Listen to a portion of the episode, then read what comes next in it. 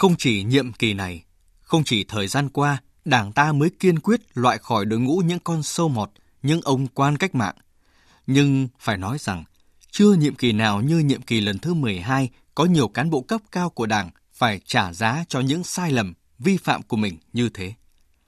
60 cán bộ cấp cao, trong đó một ủy viên Bộ Chính trị, 5 ủy viên Trung ương Đảng, vì không giữ được mình, vì tự diễn biến, tự chuyển hóa, đã làm tổn hại đến thanh danh, uy tín của Đảng, làm tổn thương lòng tin, phụ sự ủy thác của nhân dân.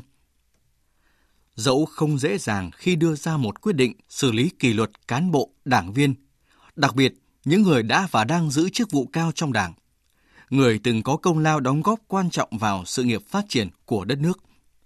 Nhưng đó là việc không thể không làm.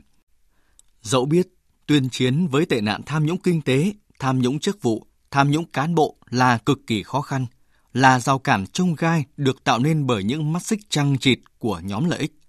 Nhưng việc đó không được phép dừng lại. Dẫu rằng mất cán bộ là sự mất mát vô cùng đau xót, là việc mà khởi đầu có thể tạo nên những hoài nghi, là việc tưởng chừng có lúc phải ngưng trệ hoặc phải xoay chiều, nhưng phải kiên quyết thực hiện. Tại hội nghị Trung ương 9 khóa 12, Tổng Bí thư, Chủ tịch nước Nguyễn Phú Trọng đã chia sẻ rằng thật đau lòng, song vì sự nghiêm minh của kỷ luật Đảng, sự thượng tôn pháp luật của nhà nước, sự trong sạch, vững mạnh và uy tín của Đảng và ý nguyện của nhân dân, chúng ta phải làm và sẽ còn tiếp tục làm trong thời gian tới. Chúng ta phải làm. Và những việc làm bài bản, mạnh mẽ với từng bước đi vững chắc ấy, giờ đây đã có câu trả lời xác đáng. Đó là kỷ luật, kỷ cương trong Đảng được siết chặt với gần 60.000 đảng viên phải ra khỏi hàng ngũ từ năm 2011 đến năm 2017. Đó là ý thức trách nhiệm với công việc, với nhân dân của đội ngũ cán bộ được nâng cao. Đó là quy chế dân chủ ở cơ sở được phát huy mạnh mẽ. Đó là những bài học cảnh tình những người có chức, có quyền, để họ không thể tham nhũng, không dám tham nhũng. Đó là chuyện từ Ủy viên Bộ Chính trị, Ủy viên Trung ương Đảng đến các quan tham trong lực lượng vũ trang phải hầu tòa vì ngã lòng trước ma lực của vật chất, của đồng tiền. Vụ án Vũ Nhôm và hai cựu Thứ trưởng Bộ Công an thâu tóm đất công gây thiệt hại cho nhà nước hàng trăm tỷ đồng được Tòa án Nhân dân thành phố Hà Nội đưa ra xét xử trong những ngày cận kề Tết Nguyên đán này là một minh chứng. Nhưng tăng cường, siết chặt kỷ luật đảng thôi chưa đủ.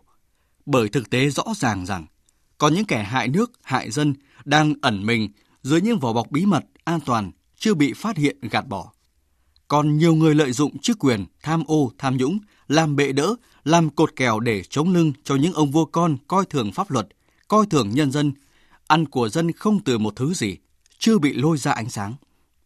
Còn những cái vòi bạch tuộc, những cái bắt tay không trong sáng của các nhóm lợi ích chưa bị chặt đứt. Vậy nên, để cơ thể của Đảng ngày càng mạnh khỏe, để niềm tin của dân vào Đảng, vào đội ngũ cán bộ ngày càng được củng cố, đòi hỏi Đảng ta sáng suốt hơn, dũng cảm hơn trong việc lựa chọn cán bộ, quy hoạch, bổ nhiệm cán bộ, kiên quyết thải loại những người không xứng đáng. Trong việc trao cho dân và các đoàn thể, tổ chức chính trị xã hội thực hiện quyền giám sát cán bộ đảng viên. Đảng ta cần có chủ trương thích hợp hơn, nâng cao hiệu quả công tác quản lý, thực hiện đồng bộ, toàn diện hơn các giải pháp, các khâu trong công tác xây dựng và chỉnh đốn đảng. Và điều quan trọng là rèn luyện đạo đức cách mạng, giáo dục liêm chính, cho mỗi cán bộ, đảng viên. Làm tốt điều đó mới có được đội ngũ đảng viên, cán bộ thực sự liêm chính, thực sự gương mẫu, người dân mới được hưởng những quyền lợi chính đáng trong một nền hành chính thực sự của dân vì dân. Và đảng ta không phụ sự ủy thác của nhân dân suốt chặng đường gần 9 thập kỷ qua.